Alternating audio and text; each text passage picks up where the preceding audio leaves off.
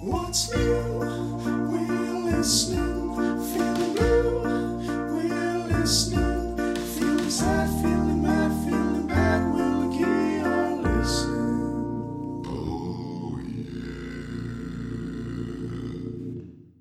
Hello, and welcome to We're Listening, the podcast all about Frasier. I'm Will, And I'm Steve. And this week we're looking at season 5, episode 22, The Life of the Party, in which Frasier and Niles compete for the affections of the same woman at one of their on teen soirees. Uh, I'm not going to ask you my usual question related to nonsense this week, Steve, because there's a little bit more pressing issues to attend to. it is no new information to people listening to this podcast that there's been some pretty cool insights into the new Frasier continuation this week.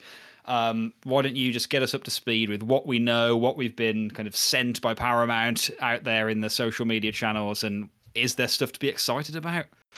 I think there is stuff to be excited about. I mean, we are now looking at nearly, well, just under two months until the premiere on Paramount Plus, and I believe in America, CBS as well. I think they're going to air a few episodes on a network. Uh, you're looking at the 12th of October, 2023. Uh, For those listening, obviously, right now to a current episode and not on catch up later on in the podcast, it is literally this year. Um, and I think the UK will have it on Paramount Plus UK on the 13th of October uh, Mm. 2023.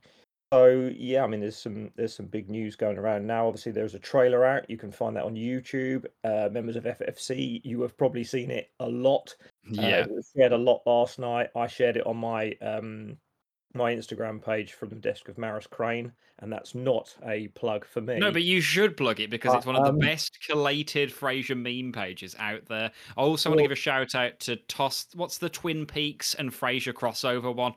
oh, It's called like um, Toss Salads and Twin Peaks or something. Or is. Let me find them quickly. um, well, that. Steve has a look for that. It's basically yeah, Frasier and Twin Peaks crossed together, which are two shows. Obviously, well, obviously you know I love one of them, but I love Twin Peaks as well.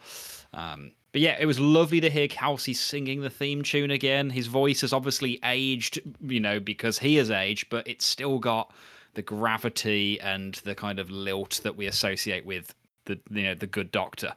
Before I pick up on that, it's Twin Peaks and scrambled eggs. There we go. There we go. But yeah, back to Um, the uh, continuation. Yeah, I mean, I, I shared that on on my Instagram last night, and thirty two thousand views later, my phone was burning up last night as Instagram went absolutely insane over this Really. preview um, trailer. I mean, like you say, Kelsey singing the old theme tune with some adapted words is very Mm. interesting. What the theme tune to the new show is going to be, I have no idea.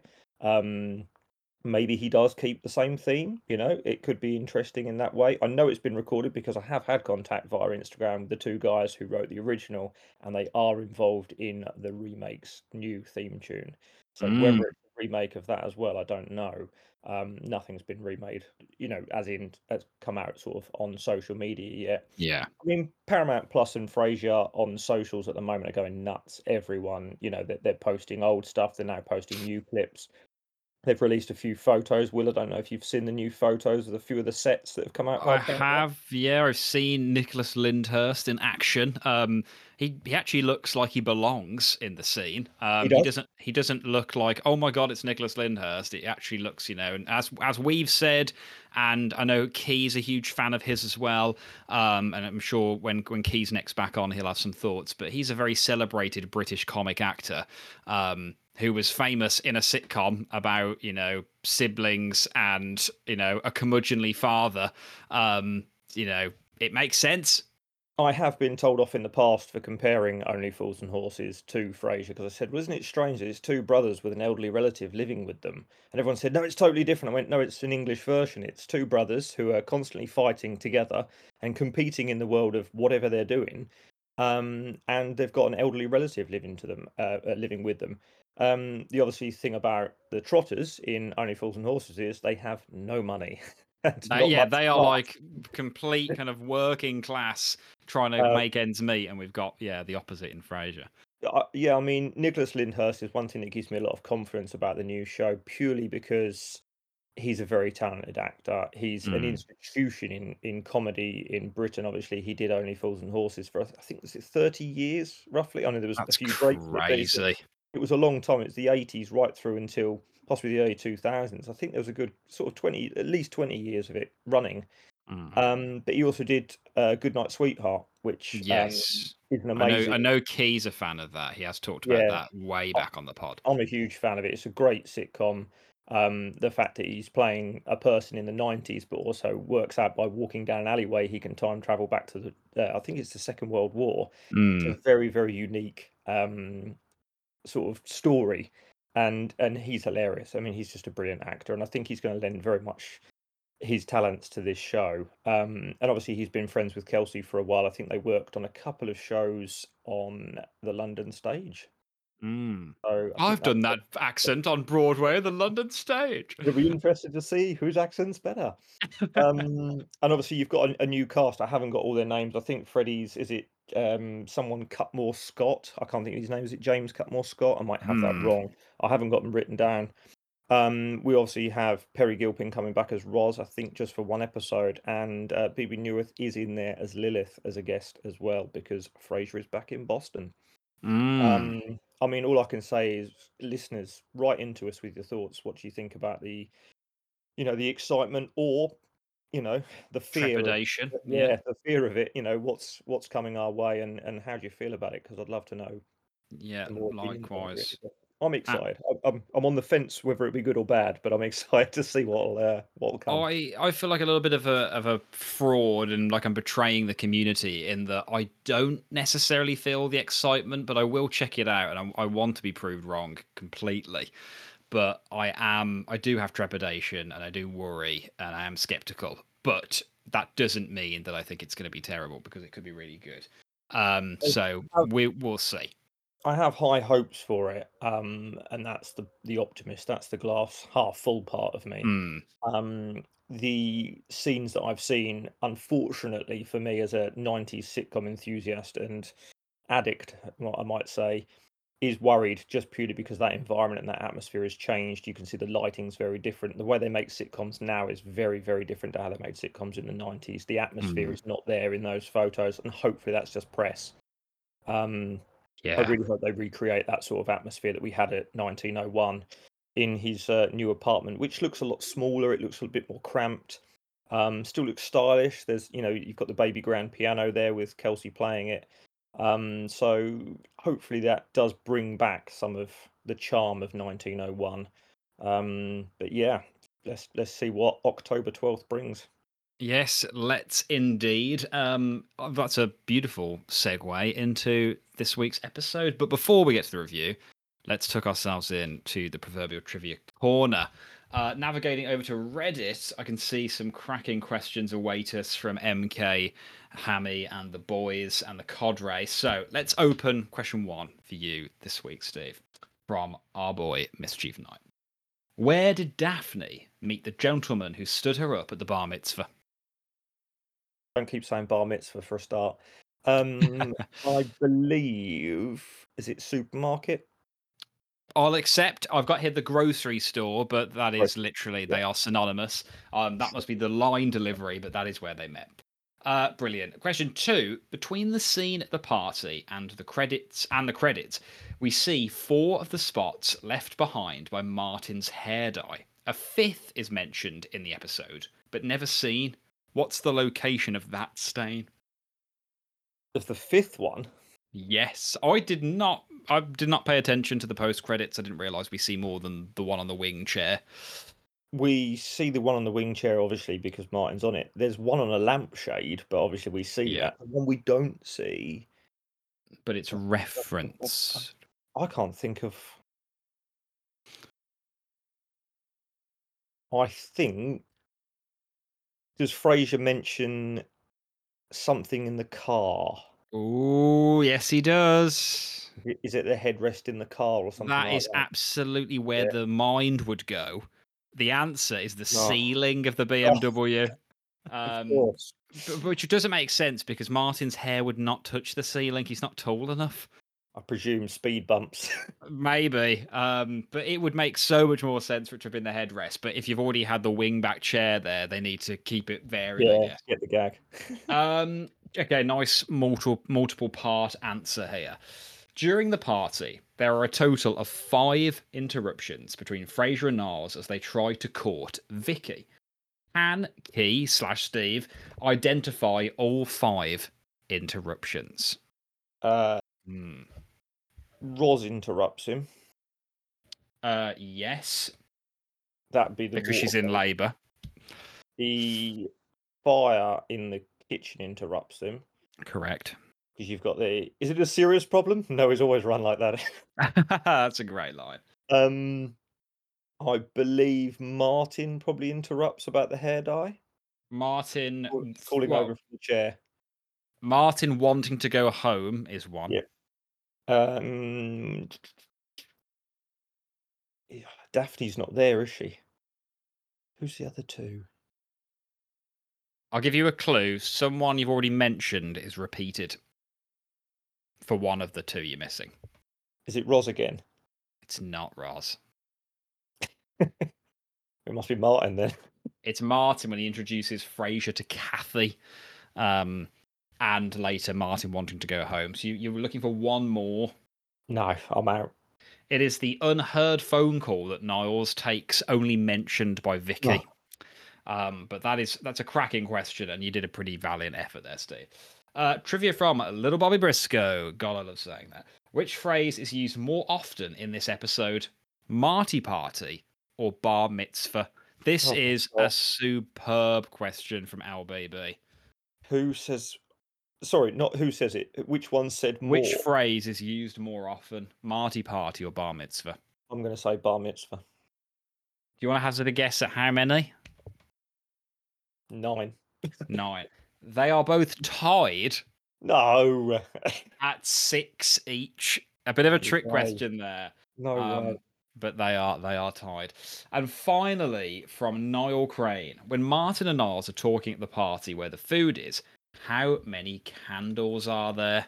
Niall loves a, a question, not only numbering something, but candles. I think is his he's- speciality. He's very good with the the kind of visual the visual always- questions. always candles or colours, isn't it? And it's nice to have that because it means people that regularly tune into the trivia, there's always something they can rely on will test Mm. their visual understanding of the episode. It always tests mine. I never think of ever taking notes of anything visual that Niall might pick up on. either. um, sorry, the question is how many was it? How many candles are? How many candles are visible where they're talking by the food? So presumably they're on the food buffet table. I'm going to go with three groups of three, nine. Oh my god, I thought you were going to say it. It's just three. It's just three. Oh, there's Um, always more than that. I know. Presumably they're kind of tall dinner table candles. I don't know. Um, but thank you, offering, of course. everyone. That is everyone from the Cadre this week. Um, I don't believe we have any others. Um, and I know Hamish is a very, very busy man, but he's still very much involved in the podcast. So I'm just he will want me to say that on his behalf. I'm sure he's got you know a lot of stuff on right now. Um, so thank you everyone for getting those questions in. Over to you, Right. Steve. I have two for you this week. Oh dear. In in the opening scene, Martin is looking through his mail and he says three companies have sent him a different letter. What three pieces of mail does Martin describe as geezer mail? Uh, there's the morgue or slash mortuary, I think. yes, can you give me the name of it? Oh my god, you want the name? Is it like I will accept mortuary, but if you can give me the name, it's even better. Is it like Willowbrook or It is Willowbrook Mortuary. Oh my god, man, that was such a bloody out of nowhere. Um okay, we got that. I think one of them is a retirement home. It is. What's the name of it? Is it Shady Acres? it's not. It's Golden Sunset Retirement Village. Oh, it's- is Shady Acres in a different episode? Have I made that up? Golden Acres, isn't it? Golden. Oh, I think Shady Acres might actually be from Grand Theft Auto Vice City on a radio commercial. Um, if anyone can join me in a nostalgic trip back to Grand Theft Auto and can validate that, please get in touch. I'm, I'm driving. I'm a gangster now. Just I can hear, I can hear the ads. Um, so retirement home, mortuary, I, life insurance, very close. It's investment for seniors. Investment for seniors. That's a good one. That's a cracking question, there. Good old geezer man. Well, I'm glad you like that one because the next one's kind of similar. It's another list. so question number no. two is what five antiques has Niles recently acquired? Civil War ramrod, yes, the less said about Um, that, the better. a pair of Toby jugs, A pair of Toby jugs, indeed. um, the Turkish prayer mat. Yes. Oh, what's the first thing? It needs to be. It needs to be Freudian. Um, It's the one that Frasier says, if it's another photo of your. I don't want to see it. oh, another photo of your. I'm just gonna say a candelabra. It's a Biedermeier love seat. You've Biedermeier one, love seat. one item left. Oh, could you possibly give me a vague clue? Uh, it goes in the bed. uh, like a Victorian bed warmer or something. A Um, French, a French bed warmer. a French bed warmer. Yeah, they're four out of really weird looking. They are. They really scare me. Um, yeah, I don't think I'd want to sleep in the bed with a bed warmer with I don't. sort of hot coal or anything in it. To yeah, sure, that's a fire hazard. That's. Yeah, very much so. And I definitely roll over in the night and scold my derriere. Um, but thank you very much, Steve, and thank you, the Trivia Cadre, for your questions this week. An absolute pleasure as always to answer those. Um, shall we jump into the review? Yeah, can we start by just skipping over the entrance because the Yes, opening scene is those goddamn balloons. Anyway, Mm. on to the review of Life of On- the Party. on to the review. Uh, Steve, this I hope this question is not offensive to you. You're a young man. You are there's a spring in your step, and you are basically 20 years old in my eyes. However, what I want to ask you is, have you started receiving any kind of geezer mail or tangentially related to geezer mail in some some form or another? I get a lot of mail for things like pensions or life insurance, but I think That- that's having that a mortgage. Yeah, having a mortgage, you generally get that kind of crap through the door. I'm not sure I'm at the age it's geezer mail yet, but yeah, investment stuff, you know, things to have you protected your future? You know, and, and you think, God, if I don't open this, am I going to die? You know, "Oh, how am I going to pay ev- everything off if I'm dead? Who cares? I'll be dead. Yeah, know, exactly. The, yeah, the sweet mean- release. I, I presume you're still at the age because you're quite a lot younger than me that you still get the. Do you need to take out a bank loan? Constantly they give you money. Instead, they want my money to invest, but they probably want to loan you loads of stuff. They want to give me money so that I can, you know, pay it back at extortionate interest rates. Um, but no, that's that's interesting to know, and I'd be, I'd be, I'd, I'd love to see a pie chart of which percentage of our demographic that listen to this podcast do receive geezer mail versus don't receive. Because I reckon our average listener is probably about thirty to thirty-four. I, I want to say that's what I reckon. That's r- roughly what I reckon our average. okay. Our average, yeah. I've got no evidence or data to go off on that, other than pure vibes. So Hey, listen, please, please give us your age. We'd like to please know. give us your age and your zip code and your social security number. Uh, I'm co- I'm joking. Please do not give us that. Um, so. Fra- uh, Martin is getting his hair cut by Daphne here. I'm not ashamed to admit that I, since lockdown, continued to get my hair cut by my mom, and I think I've mentioned this on the we have podcast. spoken about it. Yeah, have. it- it's a way to save some money. Um, Martin's not embarrassed. I'm not embarrassed. Um, but is this the first and only time that we see Daphne doing this? Yeah, I believe so. I don't. I don't think Martin has another haircut in uh, ten or eleven years. Do you know what I mean? We. Uh, he only yeah. gets one- he only gets one batch of underwear because he thought he had a good batch. I mean, he's not going to get his hair cut that often, is he? it doesn't seem to grow at a particularly alarming rate. I mean, that's the issue with my hair. It probably needs cutting like every four weeks. Um, you know, if I went to a barber in the current cost of living crisis, it'd just be ridiculous. You know, but maybe he's someone who doesn't need to get it cut that often. I'm starting to think that any listeners might actually have worked out why you didn't ask me a, uh, an opening question. Because if it was going to be, have I dyed my hair? I haven't had hair in the last 20 years. And Will probably felt embarrassed to ask that. Then the other one was, have you been to a singles party recently? And having been engaged for 13 years was also going to be a dud. So that's why we actually skipped the opening questions. well, I can see, and other people don't have the the beauty of this because they're not on a video call with you. That your beard is definitely cinnamon sable. Um, and um, it has grey in it. I haven't dyed that. So No, and that is just a real classic little touch there. Um, yeah, great delivery from Martin. Cinnamon Sable, that's Duke shade. He'd scratch my eyes out because you do think he's genuinely being sincere. I think Martin or John Mahoney's very good at that faux sincerity into sarcastic comment. Yeah. Um, I feel like we see that that setup quite a lot. Um, what is Frasier wearing? He opens the door to, Mar- to Niles. He's got like a shirt, then a really chunky kind of Val Doonican esque cardigan without sleeves. So the knitted sweater vest, I guess, a sweater way, vest. is a very Chandler Bing thing as well, though, isn't it? It It's. Very friends. I will admit, in the nineties, okay, so I was possibly maybe twelve or thirteen, um, in the early nineties. Gives away my age a bit more there. Um, I do remember having a blue checkered shirt that my mum and dad had bought me, and it had the knitted blue. Attached. No, no, no, no, it wasn't attached. I didn't always wear it. You know, I could go uh, Ah, like casual or smart. or smart. So for a smart day, I, I had to had to wear the knitted, yeah, knitted blue uh, waistcoat. Um, I, love think that. it was a nineties thing. The the knit knitwear was definitely a nineties thing for the uh, the sweater vest or the tank top, as the Brits would call it. I think so. It's just, I just, I, I wouldn't normally. I don't think anything, anything, any less of that particular outfit. But I just think, you know, Frasier Kelsey. He's he's a man of a, a stockier build, and there's just something very, just kind of. There's a real presence when he's got that that that thing on, and it just really grabbed my eyes, and not in a necessarily blazing way. I thought, as I spoke to you about it earlier um, at the start of the episode, I actually think it gives a bit more environment and atmosphere to 1901. It looks like he's come He's at home. taken the blazer off, and gone. I want to be comfortable. I want to be warm Mm. but comfortable. Bit of knitwear. That's what I need. A little bit of knitwear, but not on the sleeves. Not that cold. The fire's not lit yet. Niles is No. coming over. He, he just looks comfortable. Do you know what I mean? He mean? does looks look like comfortable. Be formal because he is a bit uptight, isn't he? Wearing his shirt and tie all the time. Mm. Um, yeah, no, I think it actually creates quite a nice warm scene in in the in the apartment for once. I quite I'm like it. inclined to agree. I think it does add a coziness, and he has still got the kind of undershirt, so he's keeping it smart cash, Yep. but he's definitely comfortable and he's definitely cozy. Um, I, I've said my second bullet point was almost a response to what is Frasier wearing. Perhaps that's why his date was so disastrous. Perhaps I'm doing him a disservice there.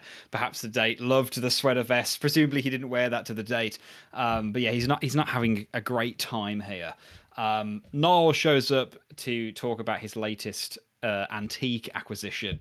Great delivery from Frasier about do you not ever feel that all of this purchasing is sublimating your frustrated sexual desires? Um, and you know, Niall's like, you Freudians. Uh, It's just, I mean, I think Frasier's got a point here. I think I think the fact that he then goes into so I'm just reading it again. He says the Biedermeier love seat, but then when he then says the Toby jugs and the less said about the uh, Civil War ramrod, the better.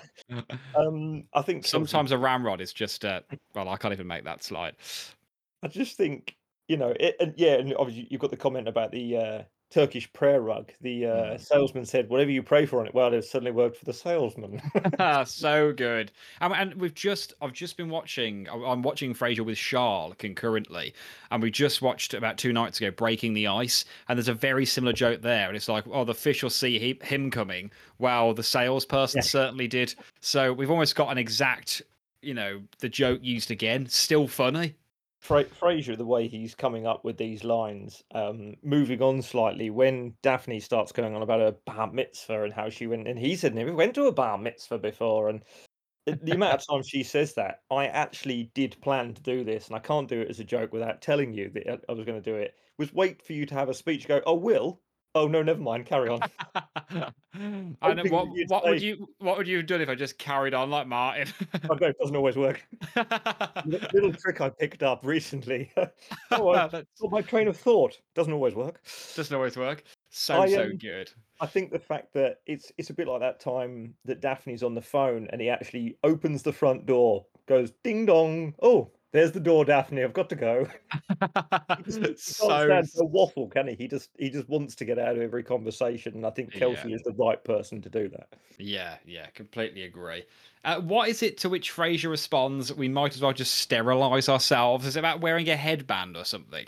Um, yeah, the he says about going to a health club, and uh, they're going to have to wear the uh, tank tops, small shorts, and uh, matching headbands.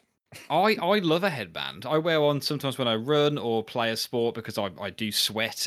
My head sweats a lot. Um, I played tennis with a colleague a few days ago. He wore a, a headband whilst we played. But Um, would I you think wear this, matching ones with your brothers when you I mean, probably not. I mean, we used to, me and my brother used to get kind of Gary Neville and Phil Neville jokes anyway when we used to play football together. We don't even look that alike. Um, but yeah, I think maybe the matching headbands. we would just have to sterilize ourselves. Um, we now learn about Marty parties and and Martin's kind of pretty. I don't know, raunchy past here. He's he's he's no stranger to a singles party, and you know, presumably has has had quite a lot of look at them. But Well- d- dare we get the timeline out again about where he would have had chance to be single? Corey, you can answer that. I don't Yeah. want to go down that rabbit hole again. Corey will dig out his Martin timeline, which at this point is as sacred to us as like the Da Vinci Code. Um, and he's going to just see there is nowhere that Martin could possibly have been single uh, long enough to enjoy success at a Marty party. So, I did Um, like the. Uh, I I actually do like the line a lot when he says, uh, "Do you know what we did when we were hard up for dates? I don't know, Dad. Invade Korea." that's so so good. So good. I love there's a throwback, isn't there, later on when when Daphne has the kind of Asian American friend um that Martin again is kind of making some kind of it's, there's there's crude allusions to his time in Korea there. Um which is, Is that just when- yeah. Is that when Frasier says, uh, "It's not dating when you're an occupying force"? That is it, which is a phen- phenomenal quote. Um, I th- I think the delivery of John Mahoney here when he says the wheat field Oh, is probably the best delivery of a line in the episode. I just got a new jigsaw, ten thousand pieces. It's called the wheat field. The wheat field. He's so defeated when he says it. He's like given up before he's finished talking. It's the way he's It's- set out his plan for the night, hasn't he? We'll just stay here, have a drink. Just gets slower and slower. That dead delivery of the wheat field. It's so so good. Um, cut then to not a Marty party, but a, a Niles. I'm trying to think of something that rhymes with Niles that's also party related. I should have thought this through. Um, what isn't it bad? Isn't it sad when bad things happen to good sentences? But uh, Roz is there to introduce her friend to Frasier, who I want to say is in evening wear. Or should I say, just kind of sleepwear because it, it's basically a nightie. Um, you know, I'm not here to critique what they're wearing, but she's wearing, you know, it, it- she's not, she doesn't look like the other women at the party, is what I'll say. It's about as appropriate as Annie's outfit she gets for her birthday in the ski lodge to go out in. It is, it is like Annie's outfit in the ski lodge, and it's just like, why, whenever Frasier is hard up for love, do they have to get women, you know, into incredibly skimpy outfits? It's just like, you know, come on, this lowest common denominator here. Martin's hair at the party. Any thoughts on his hair here? It isn't cinnamon sable. It's just from a can, as seen on TV. Um, if we had to describe the we go wrong? shade, what would we go with? I'm, I'm going to say woodland brown. Yeah, I would go with Hmm. Wicker basket tan. Oh, I love that. Uh, does he does he pull it off, and does he look younger? Is is the kind of operative question. I believe from seeing some photos of John Mahoney when he first started acting that he did actually have brown hair and pretty much the same haircut most of his life. If you look at Mm. the young photos of John Mahoney, he has the same side parting, the same sort of short, sort of cut hair. He's not changed a huge amount o- o- over the years. Um, I actually think the brown hair suits him. I think he, you know, I, I know that he did have a light brown hair when he was younger. So um, yeah, I think they've done a good job of it. Obviously, when it runs later, it's it's awful news for him and hilarious for us. But yeah, I don't, I, I think he does look quite a lot younger. I wouldn't say he looks like Niles's brother, you know, but Dad, it's like looking in the mirror. Honestly, yeah, no, I'm, inclined to agree. Um, and it's interesting that you've seen those those younger pictures of, of, of John Mahoney as well. Um, they're kind of having that that kind of younger young man look. Perhaps that's what they're going for in this in this kind of throwback here. Um, brilliant delivery of at what point would you like to acknowledge that we're waving at the same woman um, when they realise that they're they're both courting the the illustrious Vicky, um, who well, a great delivery of a line later when Frasier eventually asks her out, which we'll get to. Um, but yeah, this how often has this been used as an episode kind of trope? I feel like not that often, and I quite enjoy it when it does show up. There's obviously the one where they both think they're going for Regan or Poppy, vice versa. Um, the, the ski lodge has confusion, but any setups like this that come to mind? Um, is there one in? Oh my God, what one is it? Where Frasier dates three women. It's a three-day weekend. Three dates and a breakup. That's the one. Mm. And Niles, I think fancies one of the women, doesn't he? And Frasier goes over. and says, There's someone who's very taken with you, and she ends up saying, "Well, tell your friend," and gives him the card. And obviously, Frasier takes the date. So that's, it's a little bit similar with a competition there, but at the same time, Niles never really approaches her. You know, Frasier tries to do him a favor because he's got so many women queuing up to see him that you know he could throw one to his brother. Um, I did I did write down a line actually about this, and I don't know if we've gone past this point. Um, one of the women, is it Vicky that says it to to Frasier, a doctor, and such strong hands, or something like that, or is that the I think that's Roz's friend. Because he he then comments back, yeah, that's why you never see an unopened pickle jar at a Mensa meeting. and then she just doesn't get it. She's like, huh? Um, I actually think the best kind of flirty joke is definitely Niles's when he's like, how um, being a when he says, "Well, they both came in handy when I cured the ham." Basically, Oh, being a, Brilliant. a doctor and a chef. Yeah. Um, that's a phenomenal. I mean, kudos to the writers, kudos to DHP for pulling it off. It's so so good. On that point, I actually wrote down Niles makes egg rolls. That's funny because two episodes ago he couldn't cook and had to have Daphne's help. That is very very true. Suddenly Very he's good. a chef. Suddenly he's the chef de cuisine of the Montana. Um, I I'm going to say something maybe controversial here, and I would like listeners to dis you know disagree and, and please get in touch. I don't buy that that woman would be interested in Martin. Um, she is clearly she's clearly about really likes 20 Frasier. yeah she's cle she's clearly about 20 years younger than him.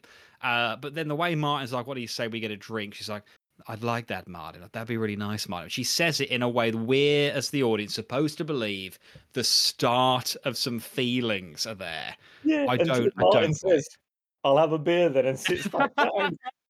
oh there it is and it just kicks the the earring towards her I think I've lost an earring. Oh, there it is. Kick. Just and she's like enjoy the party It just leaves him Um, that is that is got to be. I will pick now. That is my number one line. Is would you like a drink? Yes. I'll have a beer. Stands up, sits down, and goes. I'll have a beer then. it's just phenomenal um and also just so excruciating because you know you know he's trying his best here um But- it's after oh sorry sorry you guys Dave. No, Oh, sorry to interrupt you. I was going to say I'd actually like to know was this written by the same person who wrote the episode with Regan and, and Poppy, and purely because is it to thine own self be true with Officer Nasty? You've got uh, Frasier handcuffed, doesn't want to do something, kicks the lettuce to Regan when she drops all her shopping. Yeah the same awkward moment that Martin just flicks his foot and Frasier says, "Oh, well, let me get that. I've got a bad back," and just kicks the lettuce. I wonder, without okay, with a podcast that doesn't do research, I didn't look up whether that so it's just come to my mind. Um, but it, was it the same writer or a writer that just went, "Do you know what, that was hilarious in in the life of the party. Let's use that sort of kicking something across to the helpless woman again.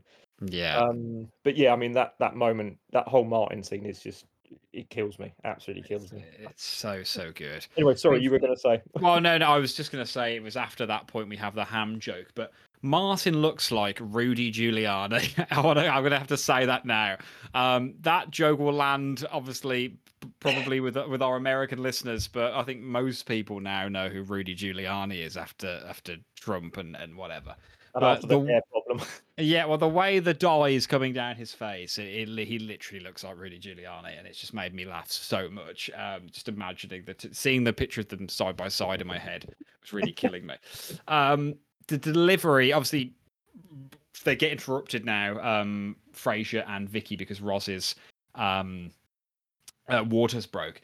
The delivery off camera of Niles saying, "Oh my God, what's all over my Turkish prayer rug?" is just absolutely just fantastic. Like even in a different room, he's capable of an amazing line delivery.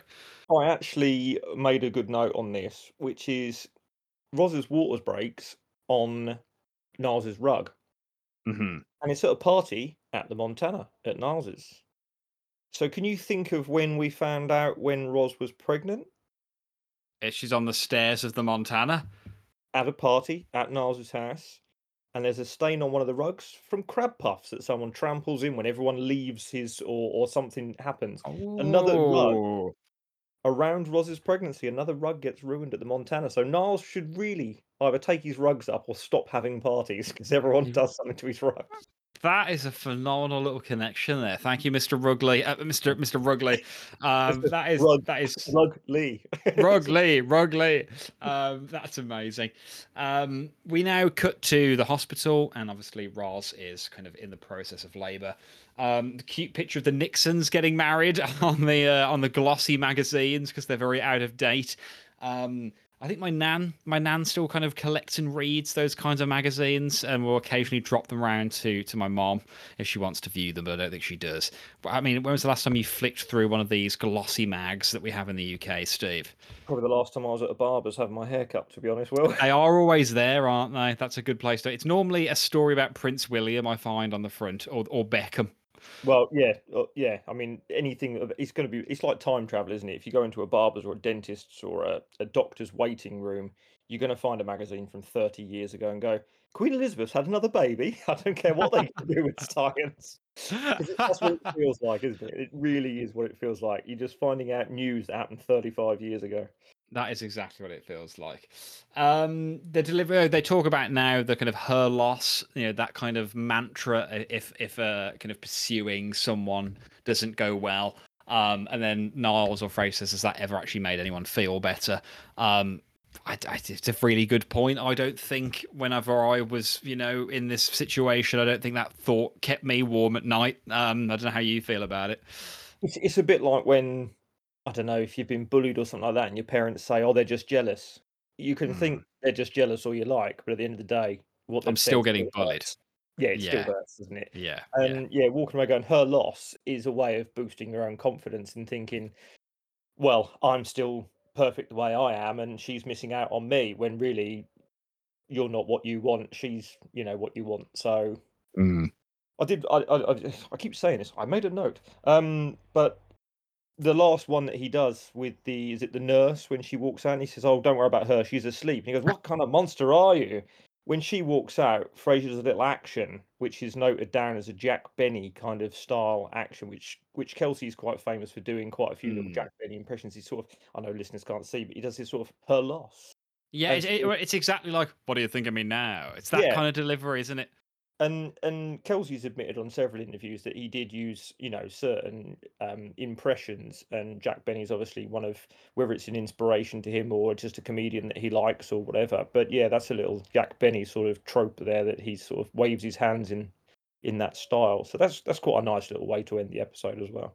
Yeah, that is good. That is good. We'll um, I'll talk about that in a sec actually, because yeah, I wanted to, to kind of pass that weird interaction sorry, with that nurse. jumped over a bit there. No, no, no, no. That that wasn't a slight, no, because it, it was it was well worth bringing up then. Um, Niles uh, now kind of starting to deduce that he says someone left weird brown stains on my wing chair. In approximately two minutes, he's going to work out that it was Martin.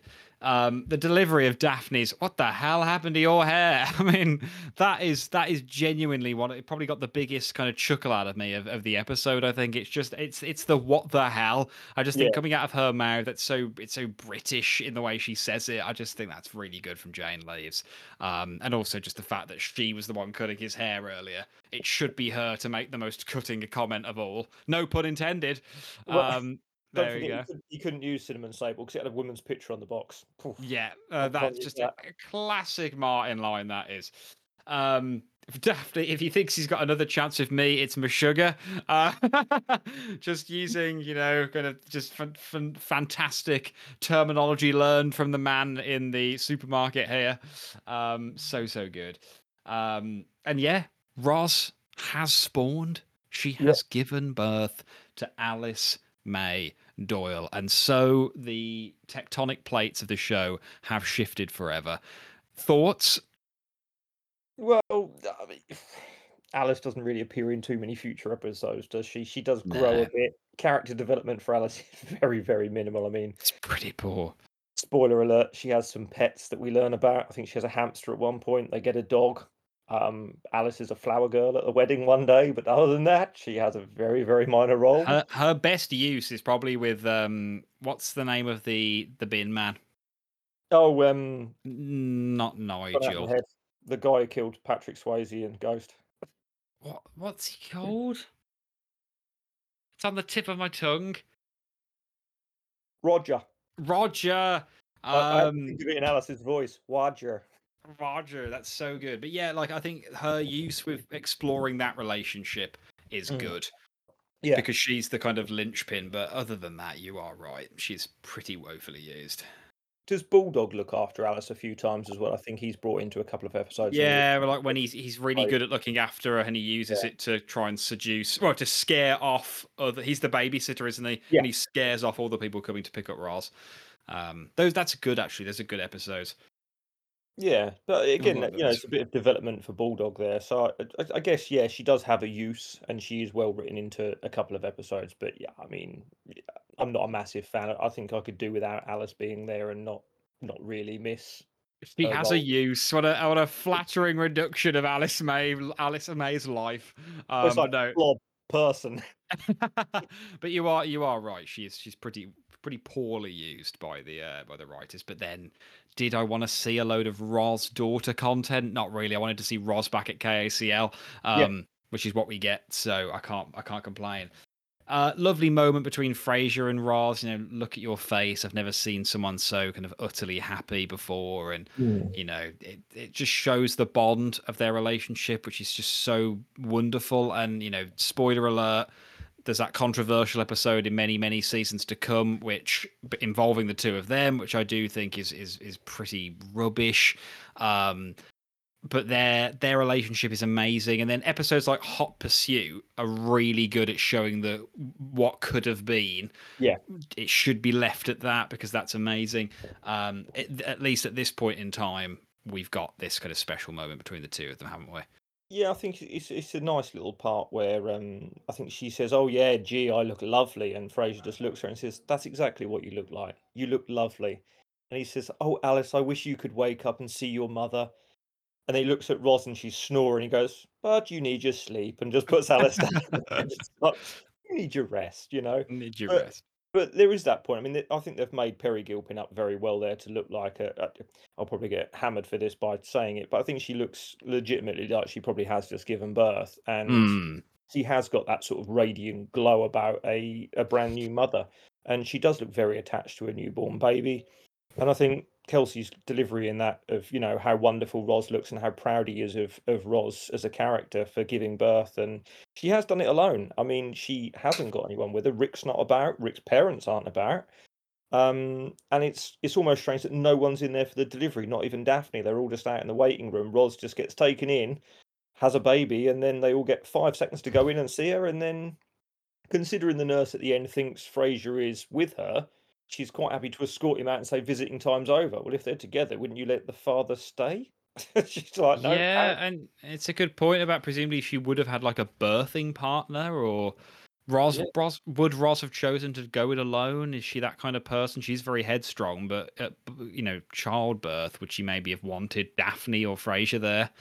Um, either uh, either they thought this shows her as independent, or they thought, you know what, twenty five years later, no one's going to look at this and think about it. Yeah, yeah, that's really good. Sorry, it just said like Bugs Bunny was jumping Oh, up and down. Yes, in your... my phone going off. I got Tigger on the phone. so- That's so good. Um, yeah, well, and then finally, what kind of monster are you? Why doesn't Frasier just tell the nurse? He just needs to go, oh no, she's a colleague of mine. Instead, oh, don't worry about her, she's asleep. Yeah. Um, just it, it's it's phenomenal, but Frasier really does fumble here. He could he could easily spin this into a into maybe a, a chance at, at getting a date with this nurse, but he he just f's You, it up um, royally. Do you think you'd ever have the confidence to say to a woman, that is obviously if you were single, and you Hmm. saw a woman in, I don't know, in that situation, someone else is in hospital, and you saw a nurse, would you say, I see we got some eye contact? You know, was there a bit of a spark? Can I maybe get your phone number? How forward is that? And what you got eye Ah. contact with someone, and that means you must like them. Maybe they just looked at you because they're a nurse and they're caring for people. Surely, Honestly, no. I, and I think it's incredibly inappropriate. I think you know there are there are kind of raised questions these days, and it is a very different landscape these days about where it's appropriate to approach people and where it isn't. I don't think a hospital is is an appropriate place. I think yeah, a, a bar on a Friday or Saturday night, especially if it's like a singles bar, then obviously that's absolutely absolutely fine because you know not everyone is going to be there looking for a date, but that is a place people go to organically try and find a meet cute. Um, you know, I'm trying to think. There are, there are spaces that exist not online anymore. Um, that you know it has to be feasibly okay and permissible. Otherwise, human beings will never interact with each other in public Yeah. again. Um, but there are people out there that would argue it's never appropriate to do that, um, which is just you know everyone's entitled to their opinion, but um, you know, I'm just flagging that so people might have their thoughts. But yeah, no, don't ever do this in a in a It- it just- hospital. It just, I, I, I don't think I can even imagine it. If you're in the supermarket paying for your groceries, you wouldn't get to the end, pay for the groceries, and then go, "Did our eyes meet? Maybe I could get your number." You don't know anything about her. You I just- you don't know couldn't. her I couldn't help but notice the way you scanned that tin of baked beans. Uh, did I sense a spark there? Um, yeah, you just you can't be doing that. You can't be doing that. Uh, top ten, Stephen. Is this in It's- yours? It's a lot of fun, but it's not in my top ten. It's a lot of fun, and it's not in my top ten either. Uh, who've you gone for actor pick? I think I've got to go for John Mahoney. I think Mm. every line he gives in this, from cinnamon sable to "I'll have a beer" to it was a can that you spray on. Just everything he does. The wheat field. I think he delivers every line perfectly. I love Kelsey in this one as well, but John Yeah. Mahoney is just that little cut above for me. absolutely bang on. I've gone with Martin, John Mahoney as well. So, so good. Uh, Kennedy Burling, our man on the ground, and sponsored by Cinnamon Sable. Uh, what colour does he dye his hair? Are you privy to this information? Has he ever told you? Has he ever shown you the cupboard in his bathroom? I have never seen what colour his hair dye is, but I believe he probably does use cinnamon sable, which is where Duke got the idea from. Ah, they're drinking buddies. They they've bit of pillow talk, bit of talk at the bar. And whilst we're on the subject of Kennedy Burling, the name Yes. we were looking for was Christina Verico. Christina, if you're listening, thank you for making that image of Kennedy Burling and sharing it in Frasier Fan Club. And I know she's listening because she has thanked me for mentioning her, but I didn't say her name. Christina, thank you for the Yes, image. thank you for giving us what your impression of Burling is. And as we've already talked about, our own private Burlings, he can be anything you want him to be. But if you want to start, that is a great place to look. So find that on Frasier Fan Club. Uh, all that remains is to play Whose Crane Is It Anyway before we jump over to Listener Mail this week. And your word is health. I would say that's Frasier when he says we could join a health club. I think it's Niles that suggests the health club. Um, Niles says we could join a health club, to which Frasier responds, Oh, there's a splendid idea. Yes, I can just picture the two of us, blah, blah, blah. So I've only got, according to KCL, one use of health, and it is Niles. Um, but you One- knew that you knew the interaction. I'm sticking with my answer. I just didn't know which brother it was. Yeah. um, and I was kind of, I forgot when I wrote this. I was like, "What? We need to make sure our discussions don't land on the health club joke," and we got there. So you know, you you were pretty much on the money. Um, shall we jump over to listener mail this week, Steve? Yes, I believe you've sent it. There we go. You have sent it to me.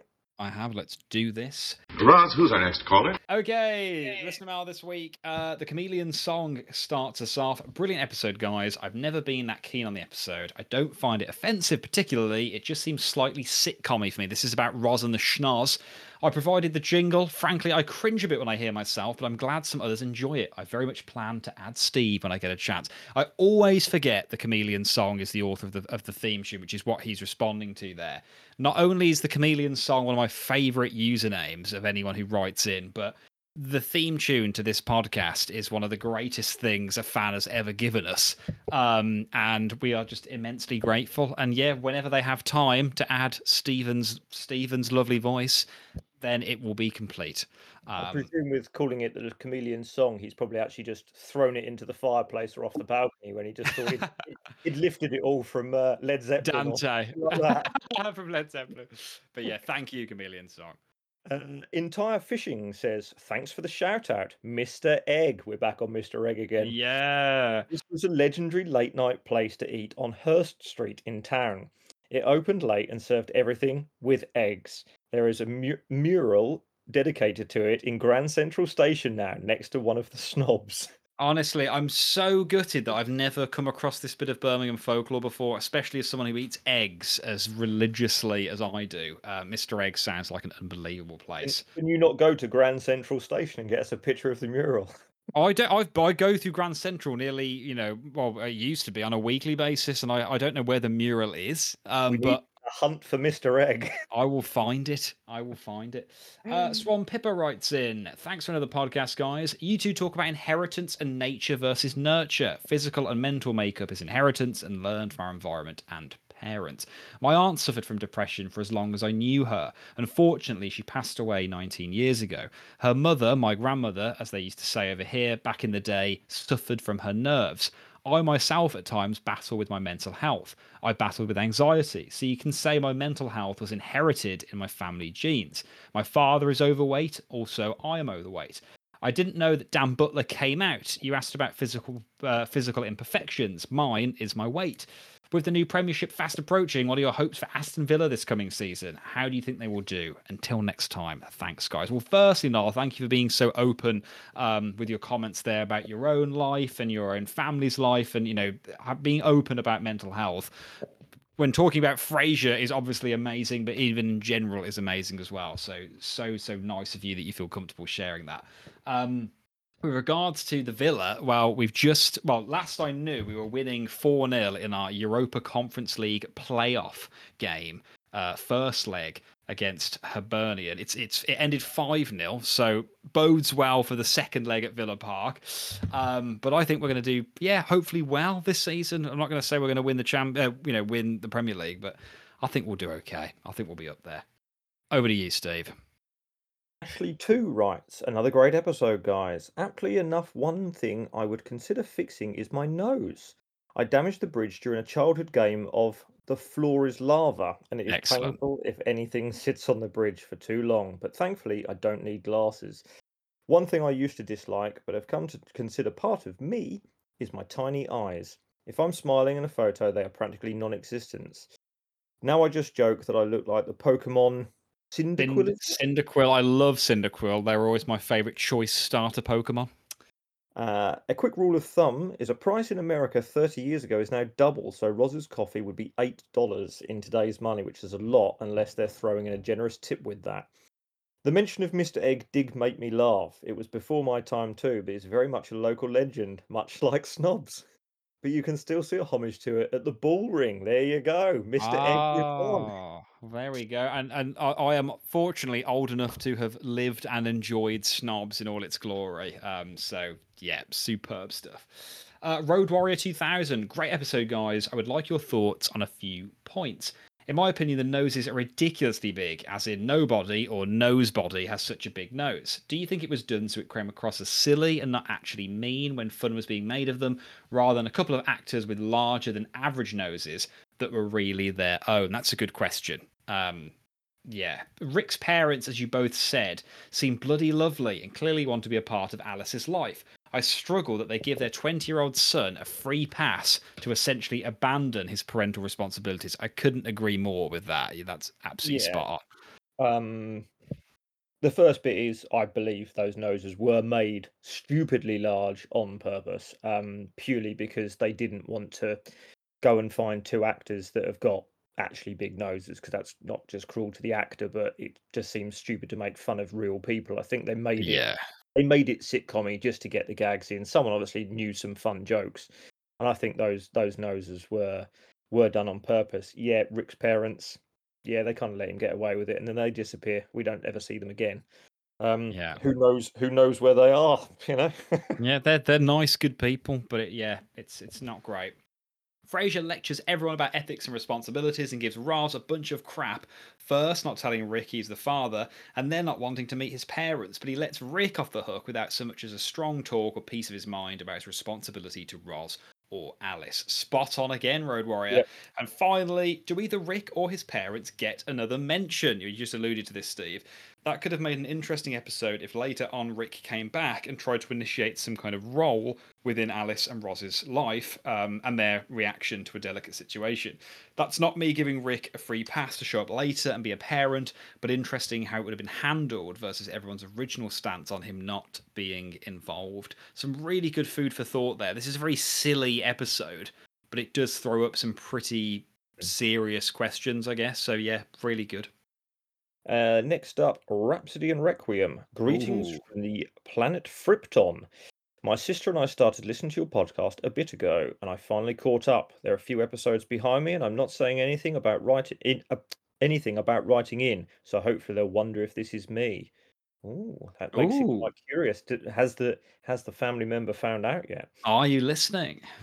Anyway, I've been waiting and waiting to say that I absolutely love what you guys are doing here. I'm a big fan of podcasts with banter and Frasier adjacent banter is chef's kiss. So please never change.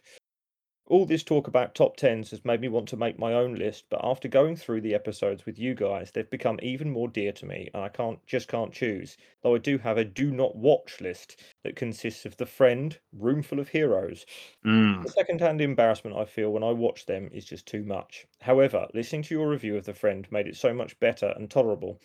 I'm looking forward to the your Heroes episode so I can finally enjoy that storyline, even if I don't rewatch the episode beforehand. I hope to contribute more comments and maybe even a question or two in the future, so watch out. Anyway, love you guys. Until next time. Oh, lovely, lovely stuff. Um, finally, it's our boy MK. I'm a jeweler by trade, and this episode of the podcast was a gem. Will, try as I might, I've failed you. I did what I think was a pretty in depth search, and I could not find any concrete evidence of who voices Marco in Roz and the Schnoz. I must now go look for the nearest piano that I can crawl under and be at one with my humiliation.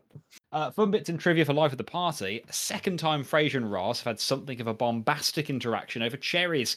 Here, with Tina tying the ste- stem into a knot while the cherry was in Frasier's mouth, the other being the famous scene from season 2, episode 23, The Innkeepers. Excitingly, The Innkeepers is the episode that Charlotte and I are going to be watching this evening, and it will be her first time seeing The Innkeepers, so I'm excited for that. Uh, in addition, later Frasier will tell Vicky his recipe for crepes cateau, which includes brandied cherries. Clearly, Frasier's avoided any cherry and brandy-based desserts which require flambeing, such as cherries jubilee. How did That we is- miss uh, sorry, how did we miss the line? She's had enough of your crepe already. How did we not discuss this? Thank you. I know, I know. Uh, at his Niley soiree, N- uh, Niles serves a buffet, which was very lowbrow for the Brothers Crane. Very true. Uh, and finally, the title card, it was either the wheat field or the sandstorm, whilst clearly alluding to the puzzle Martin wants to put together, has another unintended connection.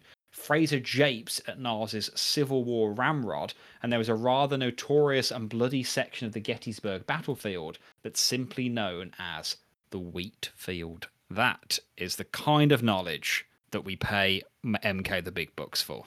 There's uh, as as it follows MK. I'll just read you two bits of trivia that come up on IMDb about this episode. And the first one is during the week that this episode aired, Jane Leeves also appeared as Marla Penny in the final episode of Seinfeld, because she is in a, a first episode, but she is in the final as well. So that's quite an interesting one. And as he mentioned, scene cards, which has brought me to this. The Act One, Scene Two title card reads, "Does he or doesn't he?" This is a reference to a 1950s/60s advertising campaign for Clairol hair colouring. Does she or doesn't she? Only her hairdresser knows for sure. Was the tagline. Nice. Excellent stuff. very Thank you very stuff. much, Dave. Uh, next week, um, we will be back with season five, episode 23, Party Party, keeping the theme going here. It's really interesting that they had two party titles back to back, I've always and two party based plot lines Yeah. back to back, which I've always found interesting. Um, so excited to dive into that. But other than that, I've been Will, And I've been Steve. and thank you very much for listening to We're Listening. Hey baby, I hear the blues are calling, tossed salads and scrambled eggs. Oh my. And maybe I seem a bit confused. Yeah, maybe, but I got you pegged. but I don't know what to do with those tossed salads and scrambled eggs.